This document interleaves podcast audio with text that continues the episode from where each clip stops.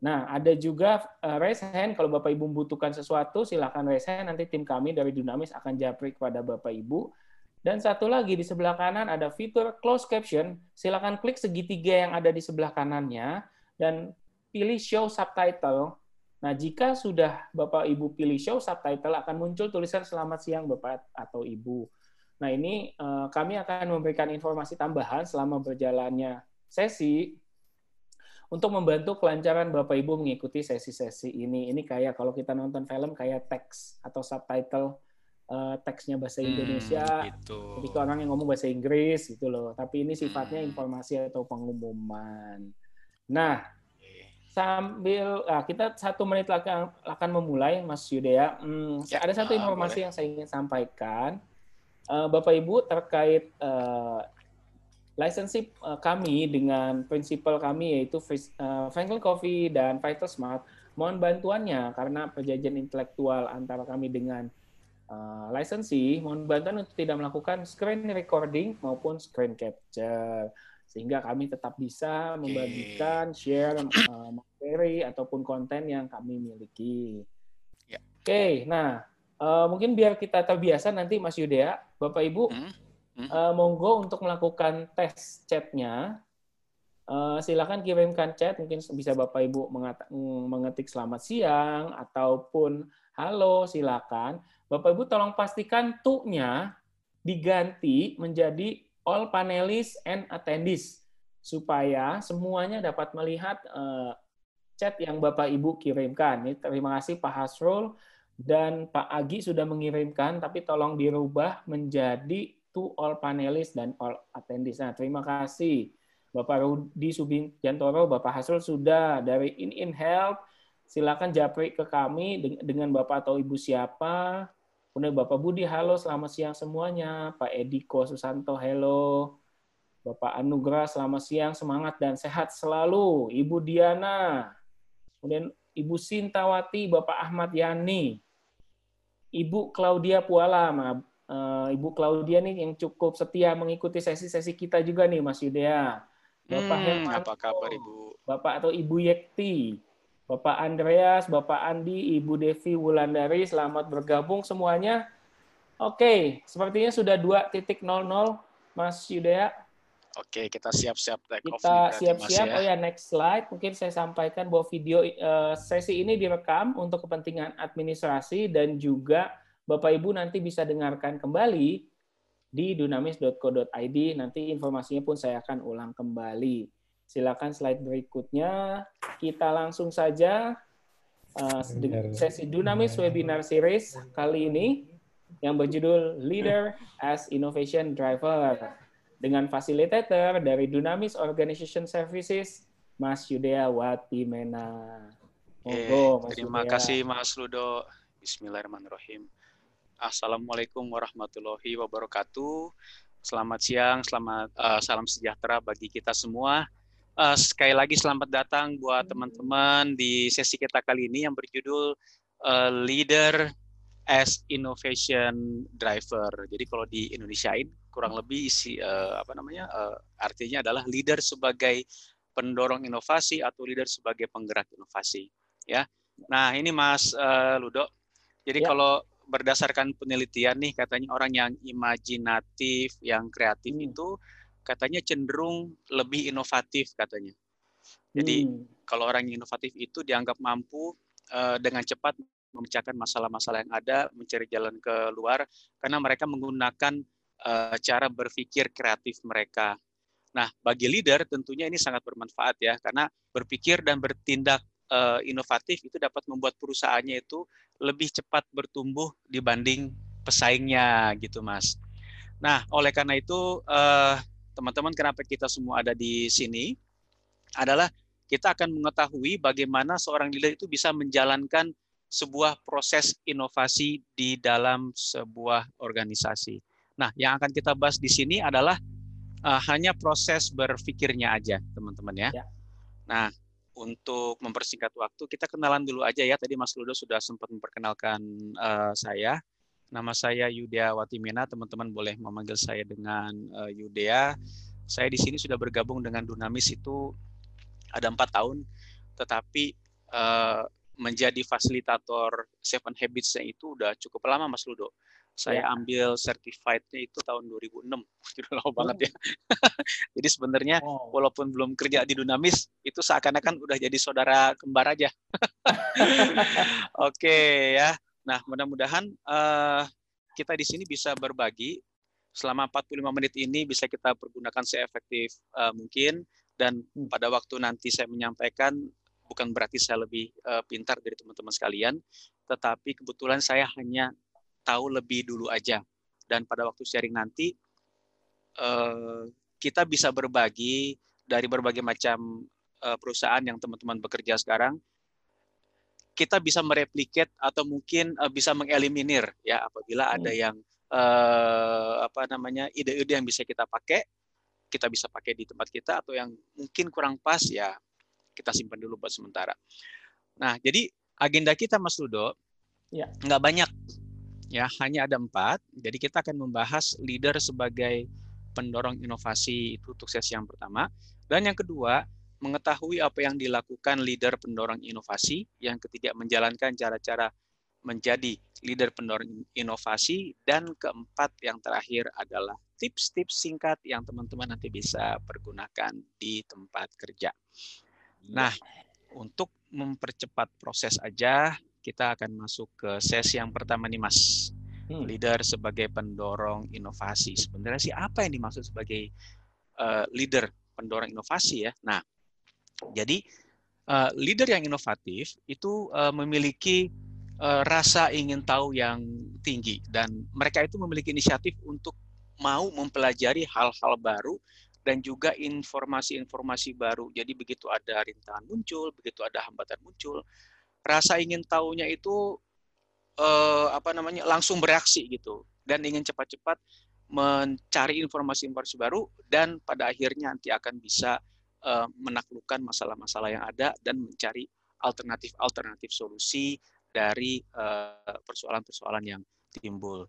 Dan pemimpin yang inovatif itu juga memiliki mental yang tangguh katanya Mas. Nah, mereka hmm. ini uh, percaya loh kalau mereka itu bisa mengalahkan keadaan daripada berharap uh, kalau uh, keadaan itu akan berubah dengan sendirinya. Ya. Nah, dan juga leader yang inovatif itu juga melihat kemungkinan yang muncul di mana-mana. Begitu mereka melihat opportunity, wah mereka langsung apa namanya mencari tahu tuh ya informasi-informasi, langsung mengembangkan lagi informasi-informasi uh, baru tersebut uh, tentang opportunity yang uh, mereka pikir ini akan bisa menjadi satu keuntungan. Nah, mereka pun juga mengamati orang-orang lain sehingga pada waktu prosesnya banyak sekali ide-ide baru yang muncul. Nah, tapi Mas Ludo pada saat ini nih, aduh sayang ya, dunia kan sekarang sedang dalam kondisi yang nggak pasti gitu. Hmm, nah, betul, banyak sekali organisasi itu yang gulung tikar ya, karena leadernya itu nggak melakukan inovasi bagi perusahaannya. Nah, ya. di sini Mas Ludo, saya jadi pengen tahu uh, apa ya kira-kira menurut teman-teman yang hadir di sini uh, yang menyebabkan proses inovasi itu bisa terhambat, bisa nggak jalan di sebuah organisasi. Nah, di sini teman teman-teman bisa menggunakan chat box ya, dan ya. silakan tuangkan pendapat teman-teman sekalian dengan menjawab pertanyaan yang ada di layar teman-teman. Apa yang menyebabkan ya. proses inovasi terhambat?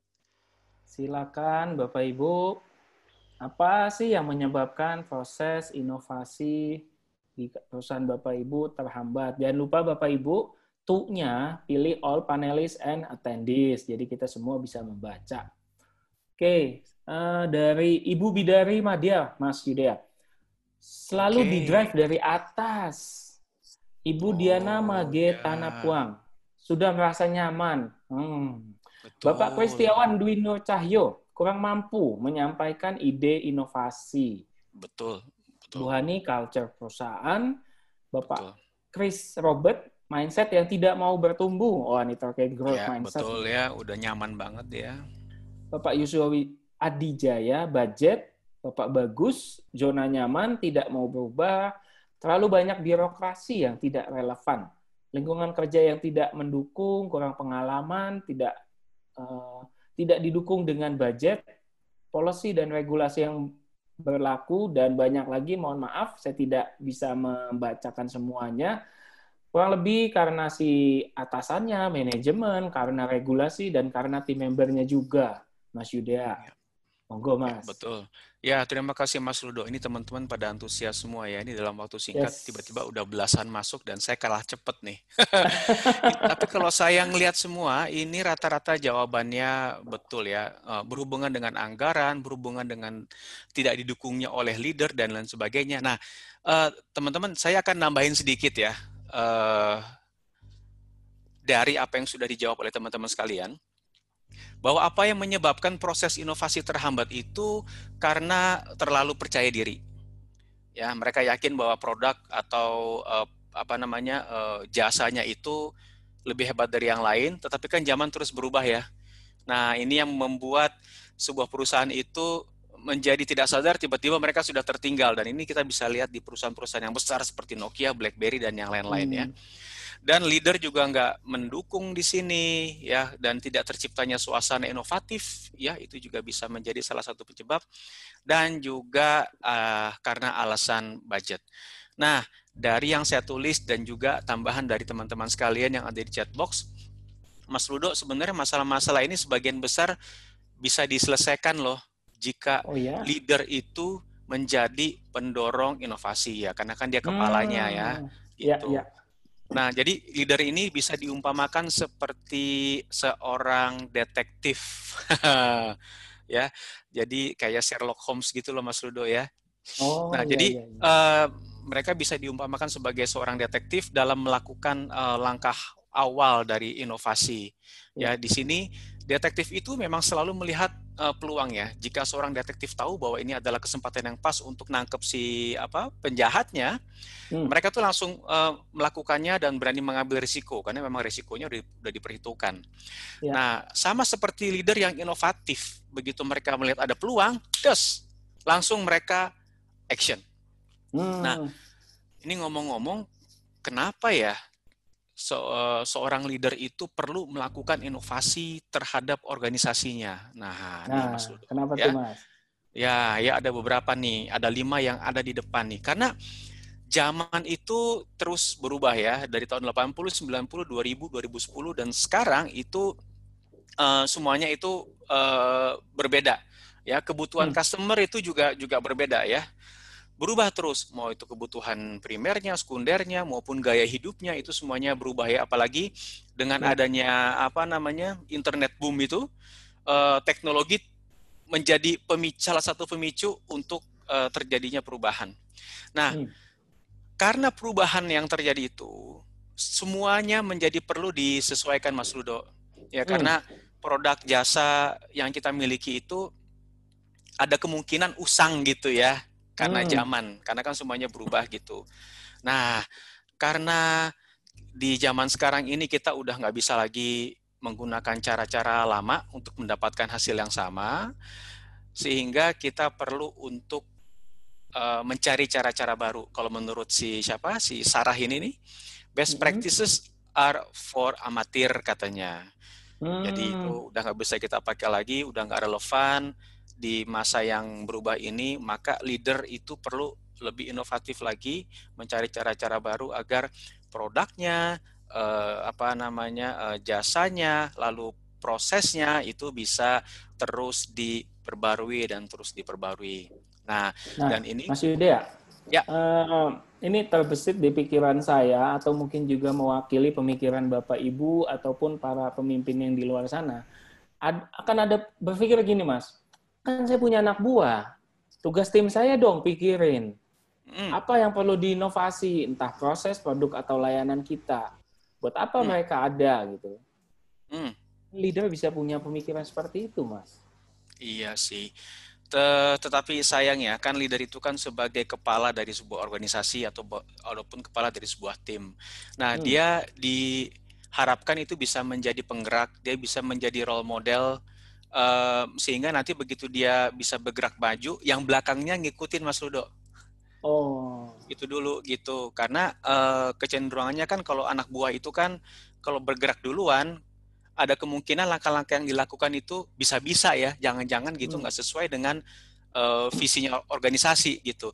Tetapi kan leader kan lebih paham ya dengan wawasan yang lebih luas, dengan helikopter view yang lebih tinggi, dia bisa melihat hmm. secara secara luas kira-kira uh, apa yang perlu dilakukan uh, terhadap organisasi atau terhadap timnya dalam hal berinovasi.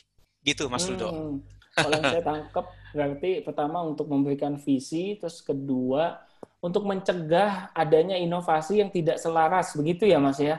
Betul. Karena tadi Mas bilang pemimpinlah yang punya visi, pemimpin yang punya helicopter view. Nah, dari helicopter view itu kan yang bisa memberikan arahan supaya inovasinya selaras dan mencapai goals atau kinerja dari tim atau company gitu ya Mas ya? Betul ya. Maka dari itu judul topik kita kali ini adalah leader as innovative driver ya. Hmm. Dia yang menjadi penggerak sebenarnya dan setelah itu baru bersama-sama timnya melakukan inovasi. Oke. Gitu Mantap, Mas Ludo ya. Keren-keren. Nah, dan ini Mas Ludo uh, ya. berinovasi ini juga uh, sama seperti yang pernah diungkapkan oleh salah satu pakar dari marketing itu namanya Peter Drucker ya. hmm. ya uh, beliau mengatakan bahwa bisnis itu hanya memiliki dua fungsi, yaitu uh, inovasi dan marketing. Nah, ya. saya tuh Mas Ludo uh, dulu sempat pernah punya sekolah TK gitu ya, menjalankan bisnis tersebut, dan saya merasa bahwa uh, menjalankan bisnis itu bukan hanya sekedar marketing, marketing, marketing, tetapi hmm. justru produk yang kita punya, jasa yang kita punya, bahkan proses yang kita punya itu harus terus uh, apa namanya berinovasi gitu, mengikuti kebutuhan-kebutuhan yang ada sekarang. Karena kalau tidak, malah nanti akan bisa merugikan kita. Nah, hmm. oleh karena itu, fungsi leader itu bukan hanya menjalankan roda organisasi, tetapi juga memikirkan kira-kira apa yang bisa dilakukan menjadi lebih baik terhadap produk, jasa, dan prosesnya tersebut gitu. Hmm. Dan menurut si bosnya Apple juga nih, almarhum ya, ya. ex bosnya Apple, Steve Jobs mengatakan bahwa uh, inovasi itu membedakan antara seorang pemimpin dan seorang pengikut. Jadi benar harus leadernya dulu, Mas Ludo. Dia yang sebagai hmm. penggerak karena itu yang membedakan antara dia dengan uh, anggota timnya. Nah, oleh karena itu kita perlu tahu nih apa sebenarnya yang dilakukan oleh leader penggerak inovasi gitu. Nah, sekarang kita masuk aja ke sesi yang kedua ya. Oke. Nah, sesi yang kedua, ini kita akan ngebahas tentang mengetahui apa yang dilakukan leader penggerak inovasi. Nah, apa sih yang dilakukan oleh leader? Ada dua nih, Mas. Ya. Yang pertama itu menjadi role model. Waduh, okay. ya, menjadi teladan ya i, kalau apa namanya uh, di jargonnya Tuturi Handayani itu uh, Ki Hajar Dewantara itu ing madio bangun karso ya di depan memberi teladan ya. Nah kemudian yang nomor dua di bawahnya adalah uh, leader juga perlu tahu cara melakukannya. Ya. Jadi ada dua tuh. Nah sekarang kita ngebahas yang pertama dulu. Jadi untuk menjadi role model, leader perlu memiliki paradigma sebagai berikut. Nah ya ada yang kiri paradigma pemimpin yang biasa-biasa aja, paradigma umum.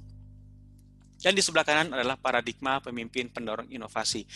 Yang sebelah kiri ini eh, apa ya? Mereka tuh nggak mau terlibat langsung, ya mereka hanya menyuruh aja kita perlu melakukan sesuatu. Ujung-ujungnya nanti mereka yang tinggal menyetujui ya atau tidak gitu ya. Nah, hmm, ini harusnya dihindarkan ya, karena uh, leader itu memiliki fungsi dan peran yang sangat besar. Maka paradigma yang perlu dimiliki oleh leader adalah saya memiliki rasa ingin tahu, empati yang tinggi dan juga berfokus kepada hasil. Kalau dilihat dari apa kata-kata ini, Mas Ludo ya, ini seperti detektif ya. Wah, rasa ingin tahunya tinggi banget nih ya dan kemudian juga mereka juga berfokus kepada hasil dan empati yang tinggi.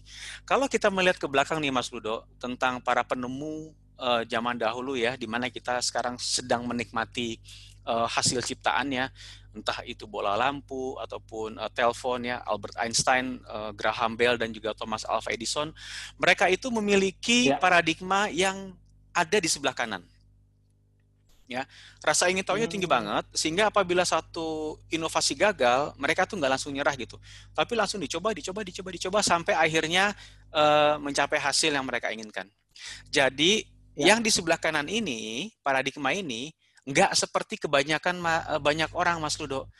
Jadi leader, pendorong inovasi itu cenderung untuk mengerjakan sesuatu dari sudut pandang yang berbeda. Ah, ya. Hmm. Nah, dalam hal ini mereka tuh nggak mengikuti jejak dari orang lain, tetapi uh, mereka itu membuat jejaknya sendiri, gitu loh, Mas. Ya. Nah, tadi kan kita udah ngebahas tuh apa ya. namanya yeah. apa yang dilakukan oleh leader ada dua ya. Yang pertama jadi role model, yang kedua itu tahu hmm. gimana cara melakukannya kan. Nah, yeah. sekarang Mas Ludo, kita akan ngebahas cara gimana cara ngelakuinnya di sesi yang ketiga. Masih. Wow, jadi kalau kalau boleh sedikit ng ngambil yang dari apa? Jadi hmm. emang sebelum kita minta tim member kita menjalankan inovasi hmm. atau sebelum kita mengajari mereka cara melakukan inovasi, kitanya dulu harus menunjukkan ya Mas ya. Yeah. Seperti tadi Mas uh, Yudya bilang kalau dari Bapak Ki Hajar Dewantara kan Ingarso Sungtulodo jadi di depan yeah. memberikan teladan. Teladan supaya Betul. mereka bisa ngeliat contoh oh bos gue aja ngejalanin masa gue iya. enggak iya. gitu nah kalau kita nggak inovasi tim member kita bilang lu aja nggak jalanin mau nyuruh gue gitu ya mas betul. ya betul okay. mas karena leader itu sama seperti pemberi roh ya bagi timnya ya dia tinggal memilih sebenarnya roh seperti apa yang pengen dia tiupkan ke dalam timnya gitu nah dalam hal ini hmm. uh, kita berbicara inovasi berarti roh inovasi itu harus kita tiupkan ke mereka gitu jadi bukan hanya uh, hanya sampai di level mulut aja gitu mas. Hanya coba hmm. oke okay, kita ngomong yuk sekarang kita inovatif inovatif inovatif gitu. Kita coba untuk melakukan hal-hal yang baru. Tetapi hmm. dia sendiri nggak melakukan apa pun dan menyerahkan ke semua timnya. Timnya juga bingung gitu. Jadi kita mau ngelakuin hmm. apa? Tapi uh, apabila uh, jelas apa yang ingin dilakukan terhadap organisasi, bahwa yang kita lakukan ini adalah harus laras dengan visi yang mau kita capai, misalnya tahun 2025 gitu ya. Mm-hmm. Uh, kita semua bisa bergerak bersama-sama me- mendukung leader tersebut. Okay. Jadi tetap memang harus ada unsur penggerak yaitu leader agar roda inovasi ini bisa berjalan, Mas Ludo. Oke, Mas Yuda ini ada pertanyaan nih, masih terkait uh, mungkin masih terkait yang nomor dua. Bagaimana kalau tim kita yang memberikan inovasi, eh bagaimana kalau tim kita yang memberikan inovasi dan seorang leader hanya memonitor dan mengevaluasi dan hanya memberikan tambahan sedikit terhadap inovasi tim karena timnya ingin mengeksplor kemampuan timnya. Jadi ceritanya disuruh oh, inovasi, terus dia cuma iya. tambahin sedikit, tambahin sedikit supaya timnya bisa mengeksplor. Nah itu gimana mas? Oke, ini pertanyaan dari uh, Bu Asmia mungkin Ibu Surida. kali ya, Ibu ya. Asmia Surida Siregar. Terima kasih Ibu. Kalau dilihat dari intennya, niatnya, ini kan niatnya leader kan ingin mengeksplor kemampuan timnya. Jadi sah-sah aja sih Bu, nggak apa-apa ya. Ini berarti kan prosesnya dibalik. Uh, asalkan leader itu uh, sebelumnya sudah memberikan kira-kira panduan apa saja yang harus dilakukan oleh hmm. timnya agar nanti pada saat prosesnya berjalan itu nggak mengeluarkan anggaran yang yang yang nanti akan jadi percuma dan juga waktu yang terbuang percuma. Nggak apa-apa bu, hmm. ini bisa kok tinggal di switch aja. Yeah. Ya, ah, ah. Yeah. oke. Okay. Uh, eh, okay. Ada ada lagi kan nih mas? Mas Udaya, ini kan tadi kalau panduan itu berarti supaya jangan sampai gini kali ya mas ya kan ya, kok betul. lakukan itu kenapa kamu jadinya begitu ketika ya. balik ke atasannya Ya, Kalau nggak ada panduan itu ya Mas Idea ya. Ya, karena harus ada framework yang jelas sama ya. timeline yang jelas gitu. Jadi mereka kerjanya itu tetap pada apa namanya? tetap pada uh, arah yang benar. Kalau misalnya terlalu dilepas, uh, mungkin akan banyak mengeluarkan anggaran juga ya dan juga waktu yang terbuang gitu. Hmm. Tapi kalau misalnya leader itu berani mengambil resiko, oke okay deh anggaran sekian masih saya berani saya tanggung misalnya terjadi kerugian atau mungkin juga waktu ya nggak apa-apa sih gitu namanya juga leader ya Mas Ludo ya yes uh, uh. satu okay. lagi mungkin Mas oh, ada. ini dari Pak ada dua sebetulnya kita pilih satu ini terkait yeah. paradigma apakah hmm. beberapa paradigma setiap leader harus straight atau tetap menyesuaikan kondisi dan emosional para staff ah. Oke, ini dari Pak Pandu ya, ya Pak Pandu, Tisa, Tia, Tiasa Mukti. Tiasa Mukti. Terima kasih Pak pertanyaannya. Kalau pertanyaan kalau paradigma uh, yang leader tadi menurut saya itu harus dibangun dulu uh, tingkat keterlibatan antar timnya Pak, antar timnya sendiri dan juga antara timnya dengan atasannya, dengan pimpinannya. Karena apabila tingkat keterlibatannya sunga, uh, sudah sangat tinggi, mereka sudah saling trust satu sama lain, tidak hmm. ada rasa curiga satu sama lain, uh, paradigma yang tadi itu bisa dijalanin. Ya, hmm. tapi kalau misalnya paradigma itu uh, langsung strict dijalanin tanpa memperlihatkan kondisi emosional dari timnya, yang satu masih curiga sama yang lain, uh, tidak akan terbangun uh, apa namanya proses inovasi yang baik gitu, Mas Ludo. Kenapa? Karena ya. mungkin yang satu saling mengandalkan, yang satu lagi ya. masih saling curiga, eh kenapa dia ngerjain ini, harusnya kan nggak boleh gitu. Nah, sedangkan ya. dalam proses inovasi itu, yang namanya sinergi, itu benar-benar sangat diperlukan gitu sehingga proses hmm. inovasi bisa berjalan lebih cepat, anggarannya bisa ditekan dan kualitas dari inovasinya itu bisa lebih baik gitu Mas Ludo. Oke. Iya. Monggo Mas, dilanjutkan Mas. Oke ya, terima kasih Mas Ludo. Teman-teman kalau ada yang mau bertanya uh, silahkan ya, tinggal masuk ke dalam chat box aja. Nah sekarang kita akan masuk ke uh, sesi yang ketiga nih Mas Ludo ya, ya. menjalankan cara-cara menjadi inovatif driver penggerak inovasi. Nah, jadi uh, leader penggerak inovasi itu perlu paham dulu tentang definisi inovasi. Apa sih sebenarnya hmm. definisi inovasi? Nah, gini Mas. Jadi inovasi itu adalah gabungan dari ide plus need. Jadi ada ada ide plus ada kebutuhan. Nah, kebutuhan di sini adalah kebutuhan dari para pengguna produk atau jasa kita, Mas. Kalau misalnya nggak ada need-nya, hanya ya. ide aja, ya ber, berarti itu hanya hanya sampai kepada sebuah uh, apa namanya, bukan inovasi, ya hmm. hanya sebuah penemuan aja, gitu, ya. Mas. Ya. Nah, sekarang saya akan kasih contoh nih, Mas Ludo, uh, contoh nah. yang bukan inovasi ya, contoh yang uh, hanya sampai ide aja, nggak sampai ke need-nya.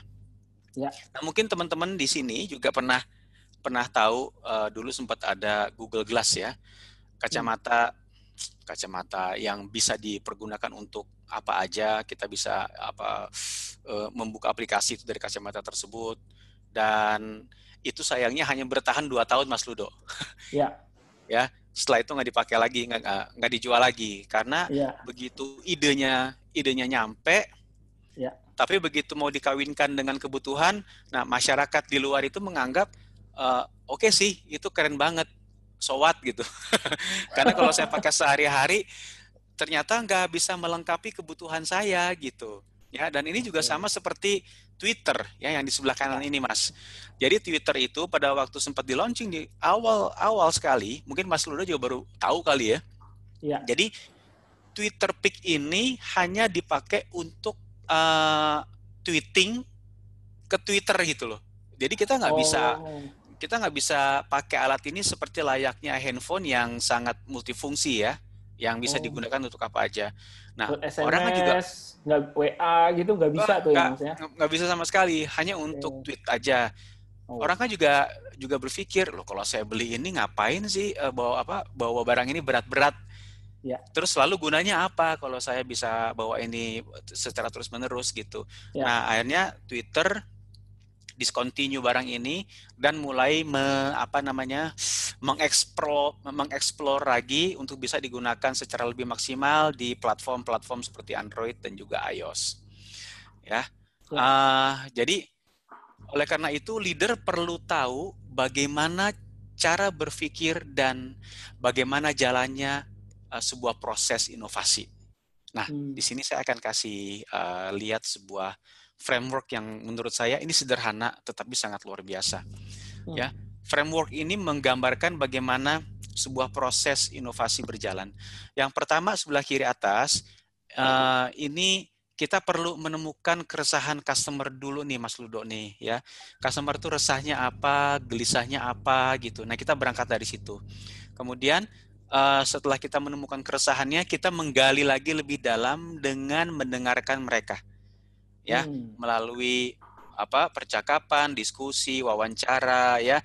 Nah, setelah kita mendengarkan dan mendapatkan informasi lebih dalam soal itu, maka kita membuat kerangka berpikirnya.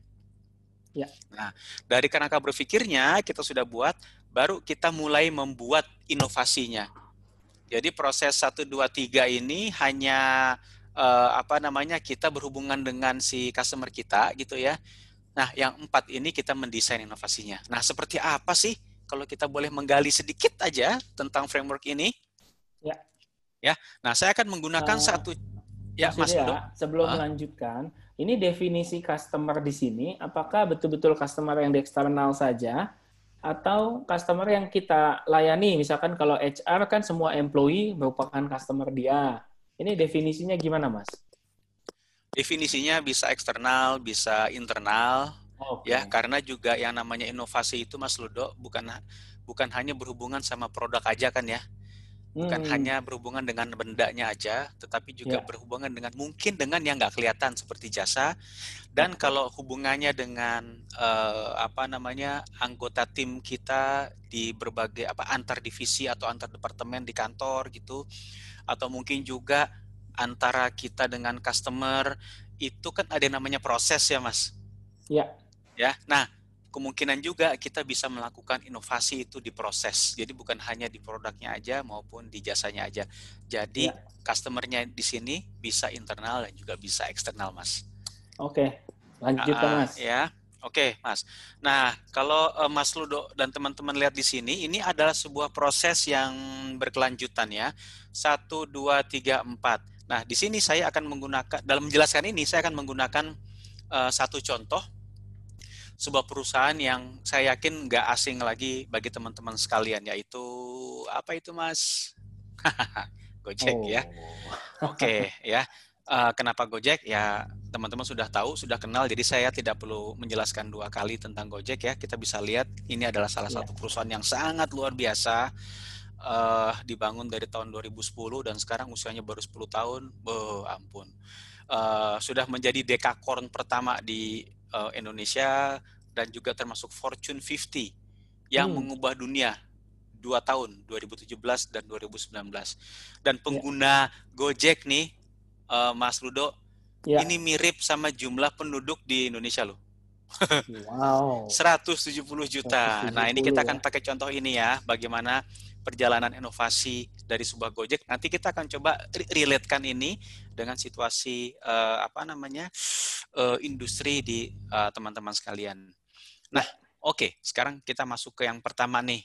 Di lingkaran yang pertama menemukan keresahan customer. Nah, pada saat menemukan keresahan customer, leader itu harus menyampingkan paradigma yang di sebelah kiri. Hmm. Ya, inovasi dimulai jika sudah menemukan ide. Nah, ini di, dikesampingkan aja dulu ya, karena kita memang nggak boleh mulai dari situ. Kenapa? Hmm. Karena kita harus memulai inovasi itu mas dari keresahan customer. Ya, okay. nanti kalau dimulai dari ide, ntar seperti Google Glass, mas. Hmm. Uh, oh, nanti malah inovasinya nggak akan nggak apa benda penemuannya itu nggak akan terpakai oleh masyarakat, oleh customernya.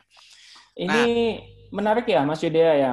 Uh, kalau soalnya kan kalau kita meeting ya sama uh, entah leader dengan timnya atau tim member terhadap ke atasannya, biasanya kan atasan tuh akan melemparkan gimana tim untuk meningkatkan performance.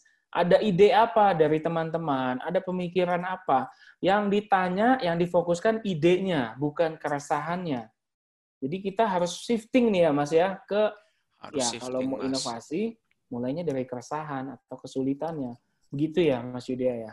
Betul, betul. Karena uh, kalau misalnya Mas Ludo tahu, saya kurang tahu ya kalau sekarang ini terjadi apa enggak. Kalau tahun 90-an, 2000 awal itu kan ada beberapa jenis mobil yang ditarik, di recall. Oh iya, iya. Ya, mungkin karena kesalahan di remnya, kesalahan di sensor yang mana dan sebagainya, itu kan iya. bukan dari uh, dari organisasinya kan, Mas? Hmm. Ya kan? Itu justru ya. ketemu dari customer selaku pengguna gitu. Betul, betul. Nah, jadi untuk melakukan uh, inovasi tetap harus dari mereka gitu. Okay. Jadi uh, uh, ya, jadi supaya nanti uh, pada waktu kita bisa kita perlu melakukan perbaikan-perbaikan atau inovasi-inovasi baru. Kalau kita mulai dari keresahan, bukan dari idenya kita sebagai produsen, itu kita akan bisa memangkas jauh anggaran-anggaran yang terbuang percuma gitu ya. Hmm. Ya, nah, ya. oke, okay, uh, kita kembali lagi nih Mas ke sini ya. Ya. Nah itu Mas Ludo tahu nggak sebenarnya kalau uh, apa namanya banyak juga perusahaan itu yang menyerahkan inovasi itu ke R&D departemen. Iya. Nah, ya, sebenarnya sih sah-sah aja ya nggak apa-apa gitu. Tapi perlu dipahami uh, bahwa R&D itu kan juga manusia ya. Hmm. Nah, sedangkan era sekarang ini itu era informasi di mana semua orang itu bisa mendapatkan informasi yang sama banyaknya bahkan melebihi orang yang harusnya bergelut di bidang itu. Nah, itu seru banget. Karena ya. kan semuanya terbuka gitu. Nah, ya. uh, uh, apa namanya pada pada hematnya adalah kalau bisa pada waktu sebuah inovasi itu akan di, di, diciptakan harusnya ini di, ini perlu melibatkan semua orang yang ada di, di di organisasi tersebut. Bukan hanya di R&D ya di marketingnya di salesnya di di di mana di di operationnya dan lain sebagainya. Itu harus bisa uh, apa namanya memberikan uh, ide dan dan kontribusinya. Ya. begitu ya dalam rangka membuat inovasi ini menjadi lebih lebih pas gitu. Nah ya Oke ya, sekarang kita coba lihat contoh Gojek dalam hal menemukan keresahan customer. Nah, jadi pada hmm. waktu si Mas Nadim itu uh, apa membuka perusahaan ini, dia dan juga mungkin para pelanggan setia ojek itu mengalami hal yang sama. Ya, mereka sulit untuk mengorder go ojeknya, ya, mereka harus jalan ke depan ke ujung pangkalan ya, kemudian mungkin antara rumahnya sama ujung jalan agak jauh. Wah, ini kan jadi bikin bete ya. Dan harga bisa menjadi isu karena untuk jarak yang sama dan dua ojek driver yang berbeda itu harganya bisa beda mas. Hmm. Nah, sedangkan kita sendiri mungkin punya pemahaman bahwa lo harusnya kan harganya segini kemarin saya sama dia segini. Nah ini kalau ini dilakukan setiap hari jadi pusing gitu ya. ya. Jadi memikirkan sesuatu yang harusnya nggak perlu dipikirkan. Dan uh, mereka juga merasa pengguna-pengguna kendaraan roda dua ini bahwa kalau naik mobil uh, uh, itu justru akan bisa memakan waktu lebih lama dan juga mungkin ada alasan-alasan lainnya. Jadi mereka menganggap kendaraan roda dua ini sebenarnya adalah solusi yang paling tepat ya, ya. untuk berkendara di kota-kota besar seperti Jakarta ini.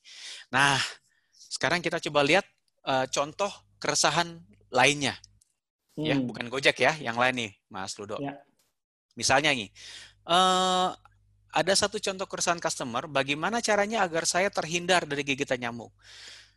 Nah, uh, para pebisnis itu pasti akan bisa langsung merespon, melihat ini sebagai sebuah opportunity. Hmm. Uh, oh iya ya ini kayaknya ada customer-customer yang masih bergulat dengan nyamuk nih mas. Entah karena mereka bekerja di luar atau mereka eh, apa namanya tidurnya itu mungkin masih dengan jendela terbuka dan mungkin juga dengan daerah perkebunan. Nah dengan keresahan-keresahan ini sebenarnya ini adalah titik awal sebuah proses inovasi itu bisa bergerak mas. Ya? Dari, dari uh, sesimpel itu ya mas ya? Dari hal yang sesimpel ini Nah, sekarang okay. uh, eh, saya jadi penasaran nih, Mas Ludo. Saya akan minta ah. bantuan dari teman-teman yang sudah hadir di sini. Ya. Uh, mungkin bisa berbagi ya, berdasarkan ya. dari industri di mana teman-teman di sini bekerja, entah itu di perbankan, entah itu di asuransi, atau untuk di perusahaan finance. Uh, kita coba untuk menebak kira-kira uh, apa ya yang menjadi keresahan customernya saya. Hmm. Gitu, Mas ya. Oke. Okay. Nah, Coba ya kita tanyain ke Bapak Ibu ya, Mas Idea. Oke, okay, Bapak Ibu silakan gunakan fitur chatnya. Um, saran saya, Bapak Ibu sebelum menuliskan apa keresahannya, tolong tuliskan dulu industrinya. Kalau Bapak Ibu dari perbankan, misalkan banking, strip, apa keresahan customernya. Yeah. Kalau iya. misalkan Bapak Ibu FMCG atau dari food atau dari insurance, silakan. Atau yeah. dari infrastructure, yeah. monggo. Silakan tuliskan Boleh, apa ya. sih menurut Bapak Ibu keresahan yang dialami oleh customer Anda saat ini. Ya. Ayo, kalau jadi misalnya kalau dari asuransi gitu Mas Ludo, hmm. mungkin ada customernya mereka resah, ini kok saya kalau klaim kok susah banget ya. Hmm. Nah, itu tuh ya atau mungkin yang perusahaan finance, kebetulan saya dulu sempat di finance lama, Mas uh, ada custom ada calon customer gitu ketemu sama CMO-nya Mas, ini kok saya harus nunggu approval tuh enam hari ya, misalnya gitu ya. Mungkin hmm. sekarang lebih cepat kali. Nah, keresahan-keresahan ya. seperti itu yang uh, mungkin bisa coba kita deteksi sekarang ini ya. Ya. Uh, atau mungkin pada saat masa WFH ini orang-orang jarang datang ke bank gitu, lalu ada nasabah bank itu yang datang mungkin dat uh, ke banknya, lalu mereka mengeluh, Mas, kita kan WFH nggak boleh ketemu sama orang-orang nih, tapi karena transaksi dilakukan semua secara cashless, uh, hmm. bisa nggak sih misalnya limit transfer hariannya itu dinaikin gitu. Nah itu keresahan-keresahan yang seperti itu, Mas, yang ya. uh, bisa diambil sebagai uh, dasar kita untuk melakukan sebuah inovasi. Iya. Mungkin juga sambil Bapak Ibu mengetik uh, Mas Yodea, mungkin ya. juga di kita juga kita juga mengalami keresahan uh, klien kita ya. Yang pertama ya kan pasti face to face udah nggak bisa saat ini. Betul, betul. Kemudian akhirnya kita pindah ke online. Begitu pindah betul. ke online, kok kalau dibawain seharian tuh capeknya jauh lebih capek daripada dibawain face to face gitu ya mas akhirnya kita Betul. inovasi lagi kayaknya harus dipecah deh satu jam setengah kali dua Betul. maksimal setengah hari Betul. nah tapi sekarang udah mulai nih mas kita coba baca dari bapak ibu sekalian nah dari ya, ibu Yos boleh. Yos Rostika industri manufaktur fungsi ya. supporting di perusahaan keresahan customernya kami ada kami merasa pelayanannya kurang cepat dan kurang sesuai dengan kondisi di lapangan. Mm -hmm. nah, dari Bapak Chris Robert, banking, proses transaksi lebih lama saat COVID ini. Hmm. Bapak Bagus Wijaya, industri asuransi kesehatan, lamanya proses penjaminan saat kepulangan hmm. pasien IRS. Hmm. Ya, betul. Dari Ibu Ufu Agustina, asuransi kesehatan, antrian yang panjang saat berobat di provider. Bapak ya. Budi, health insurance. Di Oh, ini ini uh, di saat pandemi saat ini bagaimana cara aman untuk berobat. Nah, itu keserah, keresahannya. Bapak hmm. Ediko, asuransi kesehatan, pelayanan screening tes yang tidak dijamin di masa pandemik di mana RS sekarang mewajibkan screening tes sebelum tindakan. Ya, ini kan kalau kita ke dokter hmm. biasanya ada uh, rapid test dulu ya, Mas ya, uh, Yudhya ya. Betul, betul, betul. Tourism masih takut keluar rumah, asuransi kesehatan klaim lama diproses. Nah, Mas Yudya. Iya betul ini. Um, ini memang betul ya ini adalah, adalah bentuk keresahan dari customer yang mana mereka merasa nggak nyaman, mereka merasa tidak uh, apa ya terbantukan dengan masalah ini. Harusnya mereka bisa uh, cepat melalui proses ini, tetapi terhan, terhambat mungkin karena masalah birokrasi mungkin ya mungkin juga karena masalah ini kok nggak ada satu uh, apa namanya sistem yang bisa mempermudah sebuah proses itu bisa berjalan dengan lancar gitu. Kenapa nggak ya. ada aplikasi dan sebagainya? Tapi ini belum sampai ke sana kita kita bicaranya. Masih ya. belum bicara soal aplikasi, masih belum bicara soal birokrasi harus dikat, masih belum. Ini masih bicara soal apa yang customer kita resahkan. Ya. Ya, ya terhadap uh, situasi sekarang di produk kita ataupun di jasa kita. Nah, yes. ini contohnya cukup uh, cukup banyak ya. Oke, nah sekarang uh, setelah kita mendapatkan keresahan dari customer kita, sekarang kita masuk ke yang kedua nih, Mas Ludo nih. Ya. Kita mendengarkan customer. Nah, pada waktu kita mendengarkan customer, kita berusaha untuk bisa menggali lagi lebih dalam sebenarnya apa sih yang dimaui oleh mereka gitu. Karena uh, kalau kita baca ada sebuah kutipan dari Ted Levitt ini, people don't want to buy a quarter inch drill, they want a quarter inch hole katanya. Jadi orang nggak ingin hmm. membeli bor ukuran dua setengah senti, tapi mereka ingin lubang ukuran hmm. dua setengah senti. Nah, yang yang udah-udah nih, kalau misalnya ada customer datang ke sebuah toko bangunan atau ke toko home appliance gitu, mereka pasti akan nanya begini, Mas, ada bor nggak ukurannya dua setengah gitu. Nanti ya. kan percakapan selanjutnya akan begini, oh bornya mau seperti apa, mau yang bagus apa yang enggak, uh, mau yang pakai speed atau enggak gitu. Uh, hmm. Ingin yang bertahan lama apa enggak? Padahal kan bukan itu ya mas. Mereka cuma yeah. pengen lubang doang. nah, sementara uh, untuk membuat lubang itu belum tentu harus menggunakan bor kan. Mungkin ada cara-cara lain. Nah, di sini sebenarnya leader itu perlu memahami. Jadi kebanyakan itu menggunakan paradigma yang sebelah kiri nih. Mereka menganggap, leader menganggap bahwa customer tahu apa yang mereka inginkan. Padahal belum hmm. tentu. Ya, sementara kalau kita ngelihat ke kanan, kebutuhan customer yang sesungguhnya sering kali tersembunyi, bahkan mereka sendiri nggak tahu. Hmm. Gitu. Nah, kalau soal bor doang, kita tinggal kasih, ya itu bukan inovasi namanya.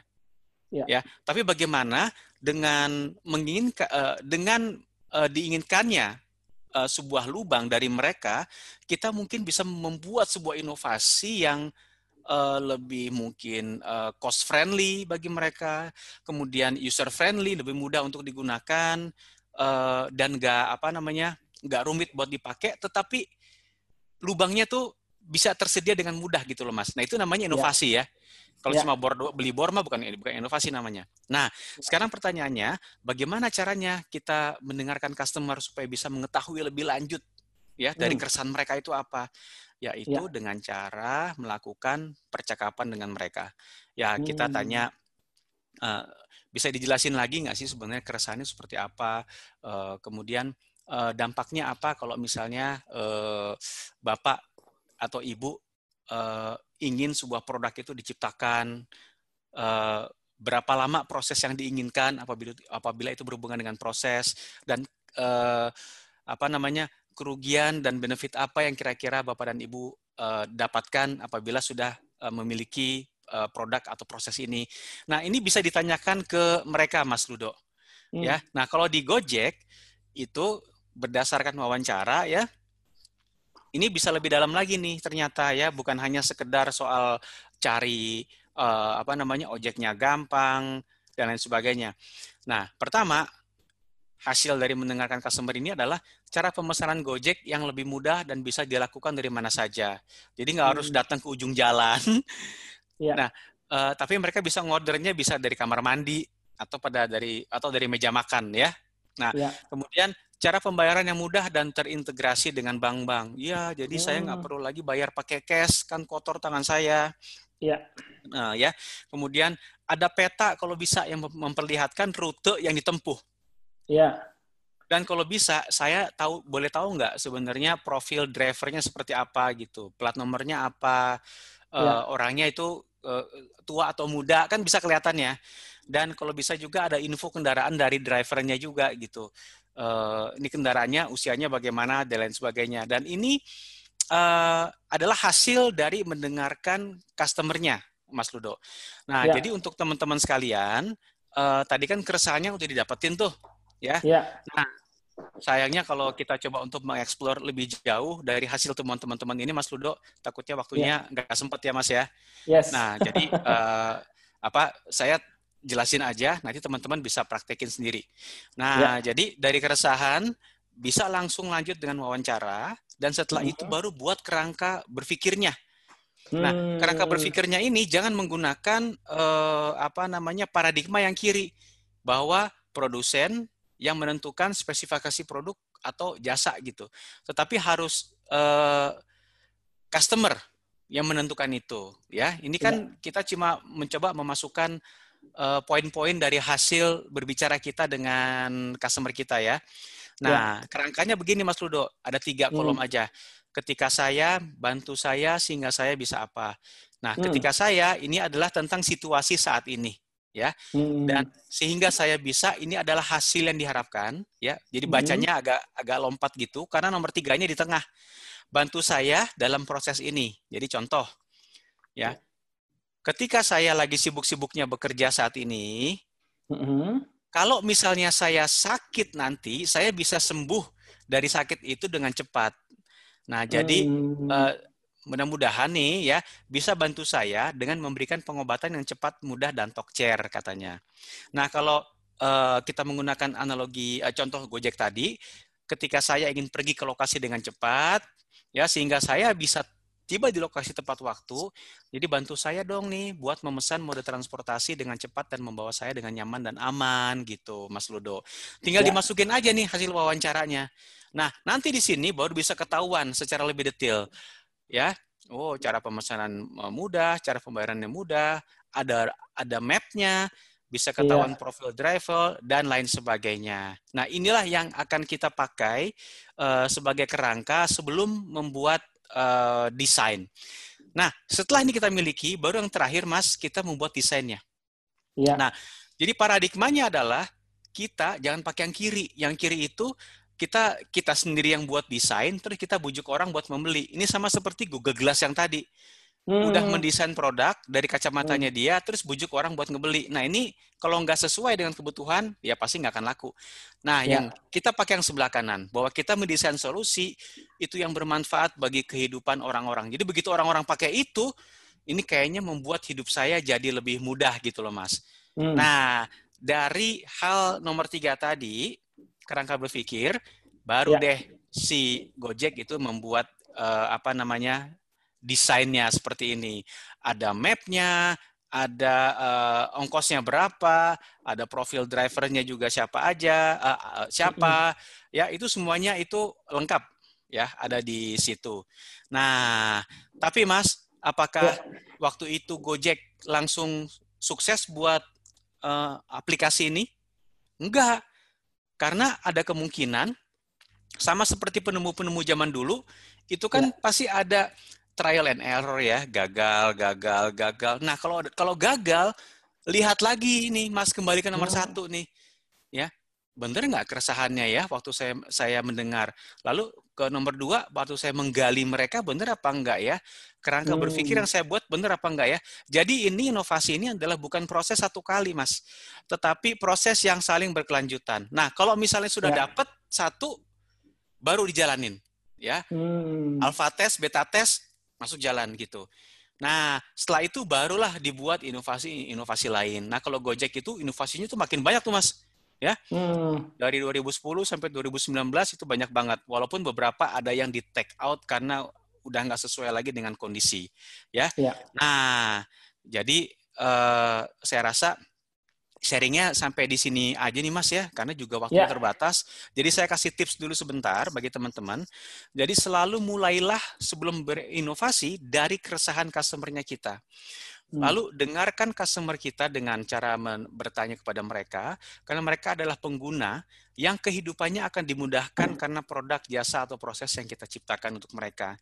Dan buatlah kerangka pemikiran tadi berdasarkan hasil dari wawancara, dan selalu melakukan perbaikan-perbaikan mengikuti kebutuhan yang saat ini berubah-ubah. Gitu loh, Mas.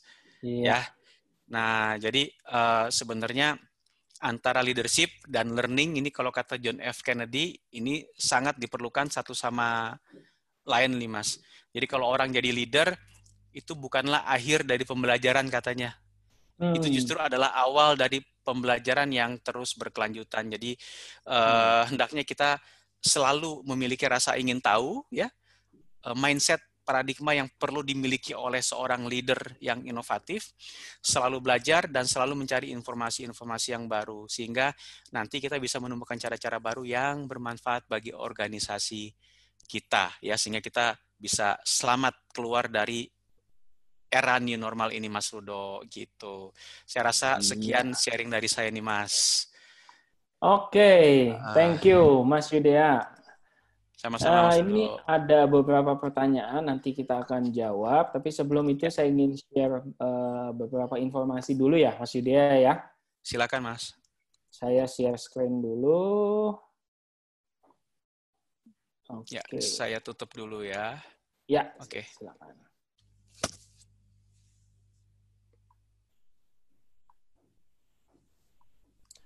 Oke, Bapak Ibu, um, sebelum nanti Mas Yudi akan jawab beberapa pertanyaan dari Bapak Ibu yang sudah memberikan pertanyaan di sesi ini, saya ingin menyampaikan beberapa hal uh, seperti biasa bagi Bapak Ibu yang sudah beberapa kali mengikuti sesi Dunamis Webinar Series.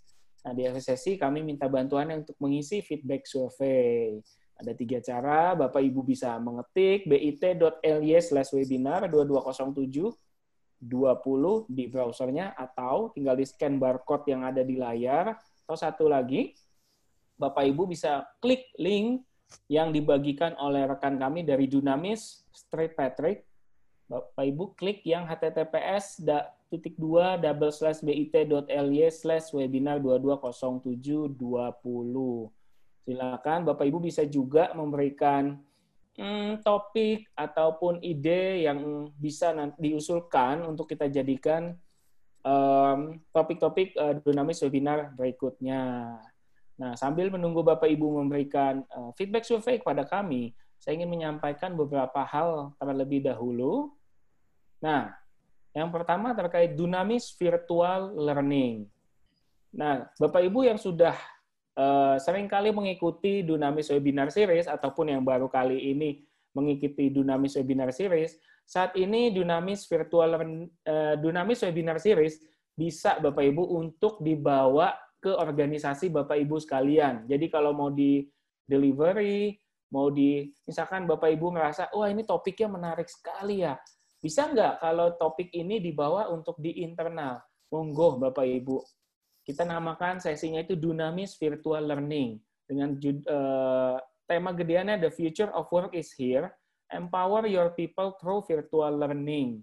Sesinya satu jam setengah, lebih panjang Bapak Ibu Kenapa? Karena perlu lebih dalam terkait diskusi-diskusi dari materi ataupun topik yang dibahas. Dan tentunya berbeda dengan situasi yang sekarang ini. Kalau ini kan kita sangat majemuk sekali topik-topik yang diangkat. Nah, nanti jika Bapak Ibu membawa uh, Dinamis Virtual Learning ke organisasi Bapak Ibu, kita akan bahas topik, isu, keresahan customer-nya itu betul-betul sesuai dengan topik yang Bapak Ibu inginkan.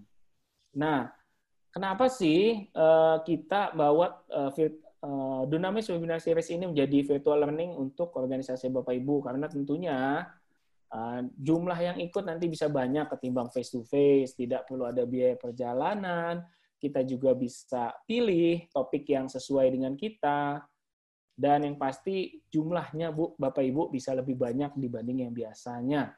Nah, gimana caranya kalau Bapak Ibu uh, ingin membawa Dunamis Webinar Series ini atau Dunamis Virtual Virtual Learning ke organisasi Bapak Ibu, gampang langkahnya ada empat, pilih kontennya, pilih platformnya, pilih paketnya, dan make the move. Nanti saya uh, sampaikan sedikit saja Bapak Ibu, sambil Bapak Ibu mengisi feedback survei, dan nanti Mas Yudhya jawab pertanyaannya.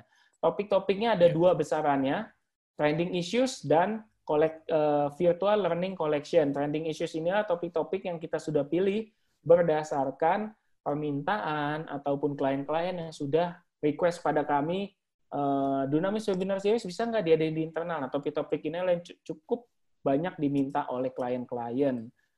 Nah, kemudian, nah misal seperti keep yourself productive while working from home, build the skills of productivity and resiliency, dan terus termasuk building high trust relationship for better team engagement. Tadi ada beberapa pertanyaan dari Bapak Ibu, bagaimana kalau tim misalkan belum begitu bisa menjalankan, tadi Mas Yudes sempat bilang, iya perlu dibangun dulu engagementnya, hubungan dengan tim membernya. Nah, di sesi ini, building high trust relationship for better team engagement dibahas Bapak Ibu.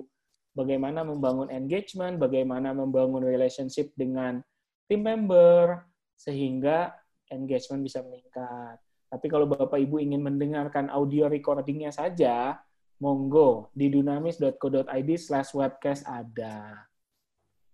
Nah, Virtual Learning Collection ada uh, banyak topik terkait leadership, dan selain topik besaran leadership ini, kita juga ada execution, communication, engagement, system and process alignment, dan personal productivity, hingga project management, Bapak-Ibu silakan Bapak Ibu uh, tentukan topik yang ingin dipilih dan make the move. Bapak Ibu jika ingin uh, diskusi lebih lanjut terkait topiknya apa saja, pertama bisa lihat di websitenya, di website kami terkait uh, Dunamis Webinar Series yang sudah dijalankan, atau hubungi kami uh, bisa dengan Ibu Fani uh, at dunamis.co.id or marketing at dunamis.co.id atau relationship manager yang mengundang Bapak Ibu hadir di sesi ini.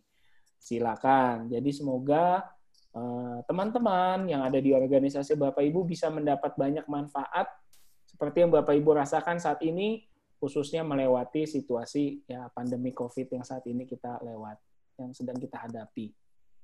Get started, monggo silakan pilih konten, pilih platform, pilih paketnya dan make the move. Dan ini informasi untuk webinar berikutnya, Bapak Ibu. Uh, di tanggal 24 Juli, ketemu lagi dengan Mbak Ernesta Ratna. Bapak Ibu yang sudah pernah mengikuti sesi-sesi kita sebelumnya, tentunya sudah tahu Mbak Ernesta Ratna Beliau uh, keren sekali, uh, seperti Mas Yudea ketika membawakan sesi sama-sama semangat. Topiknya adalah when your manager doesn't support your great idea.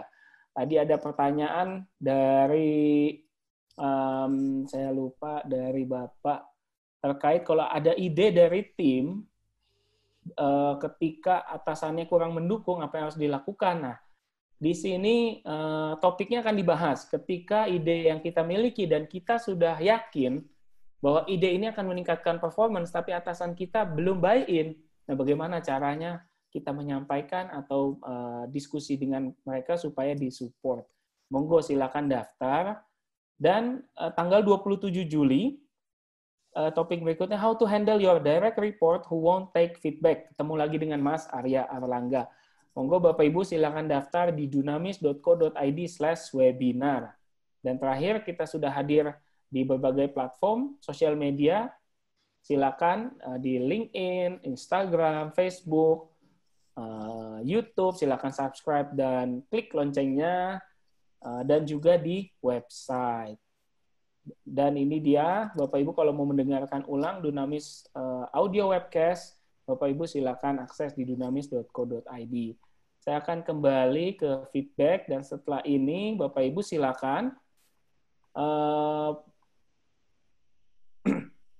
silakan Mas Yudea maksud saya untuk menjawab pertanyaan dari Bapak okay. Ibu yang belum dijawab dan Boleh. tim kami dari Dunamis akan menampilkan uh, Bapak Ibu yang sudah memberikan respon. Terima kasih sudah ada 25 responses uh, dari Bapak Ibu yang sudah mengisi feedback survei. Nah, okay. Mas Yudya, ini uh, dari Pak Kristiawan Dwi Nur Pak Cahyo. Pak Dwi Nur Cahyo ya. Iya, ini terkait leadernya nih, Mas. Uh, ya. Sebagai role modelnya mungkin, Mas. Gimana nih? Apakah bisa tim mempengaruhi leader dari yang kurang inovatif untuk menjadi leader yang mendrive inovasi? Oh, jadi si tim membernya yang mendrive tim leadernya nih, Mas. Gimana nih, Mas? Iya, betul. Enggak, Mas. Menarik nih. In, ini sih pertanyaan bagus banget nih ya. Kalau ditanya bisa, bisa, cuma kemungkinannya kecil banget berhasil ya, Pak. Ya. Hmm. Soalnya yang namanya uh, anak itu pasti susah menasehati bapaknya, Mas Ludo. Hmm. ya, uh, susah banget kecuali kalau memang sudah ada hubungan uh, apa namanya tingkat keterlibatan yang tinggi di antara keduanya dan ada kesediaan leader buat mendengar itu bisa ya tapi kemungkinannya hmm. kecil banget ini pertanyaannya sebenarnya mirip-mirip dengan mungkin Pak Dian atau Mbak Dian ya maaf kalau saya salah menyebutkan ya. titlenya Uh, bagaimana jika leader bukan tipe pendorong inovasi, bekerja hanya sesuai perintah, sedangkan ide atau inovasi banyak yang tidak terlaksana. Um, ini juga, juga juga hampir sama ya, sulit untuk bisa apa namanya menasehati kemudian uh, memberikan pendapat kita. Kenapa? Karena mereka itu di luar lingkaran pengaruhnya kita, Mas Ludo. Hmm. Ya, kalaupun kita pengen ngasih tahu, tentu perlu usaha yang tinggi sebelumnya untuk membangun kepercayaan agar uh, mereka itu uh, para leader bisa lebih gesit, lebih agile uh, dalam hal berinovasi. Ya, tetapi tetap uh, agak-agak sulit. Nah, saya menjawab pertanyaan Pak Tri Saputra ini, ya, uh, ya. apa namanya? Beliau mengatakan uh, terkadang engagement di mana melibatkan member tim untuk menggali inovasi bagi tim jauh lebih menarik buat tim dan mereka jauh lebih komit untuk menjalankan hasil yang disepakati daripada menjalankan decision leader tanpa melibatkan tim. Wow, what do you think? Setuju banget Pak Tri, ya ada ada ungkapan Pak Tri juga mungkin pernah dengar yang namanya no involvement, no commitment ya Pak ya. Kalau nggak ada keterlibatan maka nggak akan ada komitmen daripada tim. Jadi uh, proses yang kita pelajari sekarang ini, uh, inovasi ini, ini akan lebih oke, okay, lebih sukses kalau sebelumnya itu tingkat keterlibatannya itu udah dibangun. Hmm. Gitu ya sehingga pada waktu tingkat kepercayaannya sangat tinggi lalu pada saat mereka dilibatkan dalam proses itu uh, akan membuat proses inovasi itu jadi lebih luar biasa. Ya hmm. memang benar dalam proses inovasi itu mereka perlu dilibatkan eh, agar ada ownership di mereka. Hmm. nah kalau tadi kita bicara mengenai Ingar Sosung Tulodo Mas Ludo? Ya. Ya. Nah ya. pada saat prosesnya berjalan baru deh Ing Mantio Mangun Karso, Tut hmm. Wuri Handayani. Hmm. Di tengah kita membimbing dan di belakang kita mendorong. Betul, saya setuju dengan Kak Tri ya. Tetap perlu dilibatkan dalam proses inovasi ini ya. Akan lebih hebat kalau proses uh, peningkatan keterlibatannya itu dilakukan sebelum proses ini, inovasi ini berlangsung. Hmm. Demikian Mas Rudo mungkin kalau nyambung tadi yang Mas Yudea sempat sampaikan di apa yang harus dilakukan, hmm. ketika tim member akan jauh lebih menghargai kalau kita muncul sebagai role model ya, Mas Yudea ya. Betul. Karena kalau kitanya tidak mencontohkan dulu, terus ya. melibatkan tim member, mungkin dia akan mikir, ya Bapak aja nggak inovasi, masa kita yang dilibatin? Ini mah lempar kerjaan Pak, gitu ya. Mungkin ya, betul, bisa kejadian betul. gitu mungkin ya, ya Mas ya. Ya, sayangnya sesi kita sangat uh, padat sih ya. ya. Mungkin kalau uh, mungkin Pak Tri nanti bisa gabung di sesi kita yang lebih lengkap, ya itu akan dijelaskan lebih detail tentang paradigma kenapa dia harus menjadi role model gitu. Ya, yes. itu keren banget. Oke, terima kasih pertanyaan Mas Tri dan juga uh, Mbak uh, Dian atau Mas Dian. Iya. Oke, Bapak Ibu, terima kasih. Kalau terkait um, berbicara kepada bos, tadi misalkan kita ingin bos kita, bos kita telah membuat keputusan yang kurang tepat atau kita yeah. ingin menyampaikan sesuatu yang rasa-rasanya kok kurang pas ya. Bapak Ibu, eh, kita sudah pernah mengadakan sesi webinar sebelumnya, sebelumnya, mohon maaf, yang judulnya Talking to Your Boss When They Are Wrong. Nah, silakan Bapak Ibu uh, jika ingin mendengarkan sesinya kembali, ini saya akan uh, ketik judulnya. Jadi Bapak Ibu monggo akses ke dunamis.co.id uh, slash webcast. Ini sekalian saya berikan linknya. Karena ini bagus sekali kemarin sesinya ini dia. Dah, saya sudah share linknya di chat. Talking to your boss when they are wrong. Jadi ketika kita punya pemikiran, bos kayaknya berbeda dan kayaknya bos kita kurang tepat ya bikin keputusannya. Nah, gimana caranya kita ngomong ke mereka supaya ya Bapak Ibu tahu lah ya ngomong sama bos nggak bisa sembarangan kayak ngomong sama teman. Betul, betul Mas. Mana ngomong ke atasan.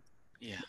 Ya, secara singkat, with dengan jujur, dengan respect. Nah, teknisnya gimana? Monggo, silakan dengarkan uh, webcast uh, audio uh, webcast kami.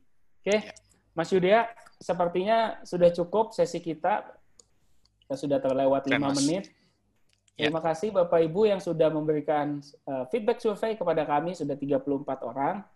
Bapak Ibu jangan lupa untuk mendaftar untuk sesi-sesi dinamis webinar berikutnya Uh, saya tutup dengan resmi sesi ini, Mas Yudhya. Terima kasih.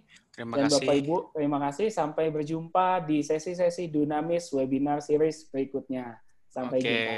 Sampai jumpa teman-teman. Selamat siang. Selamat siang.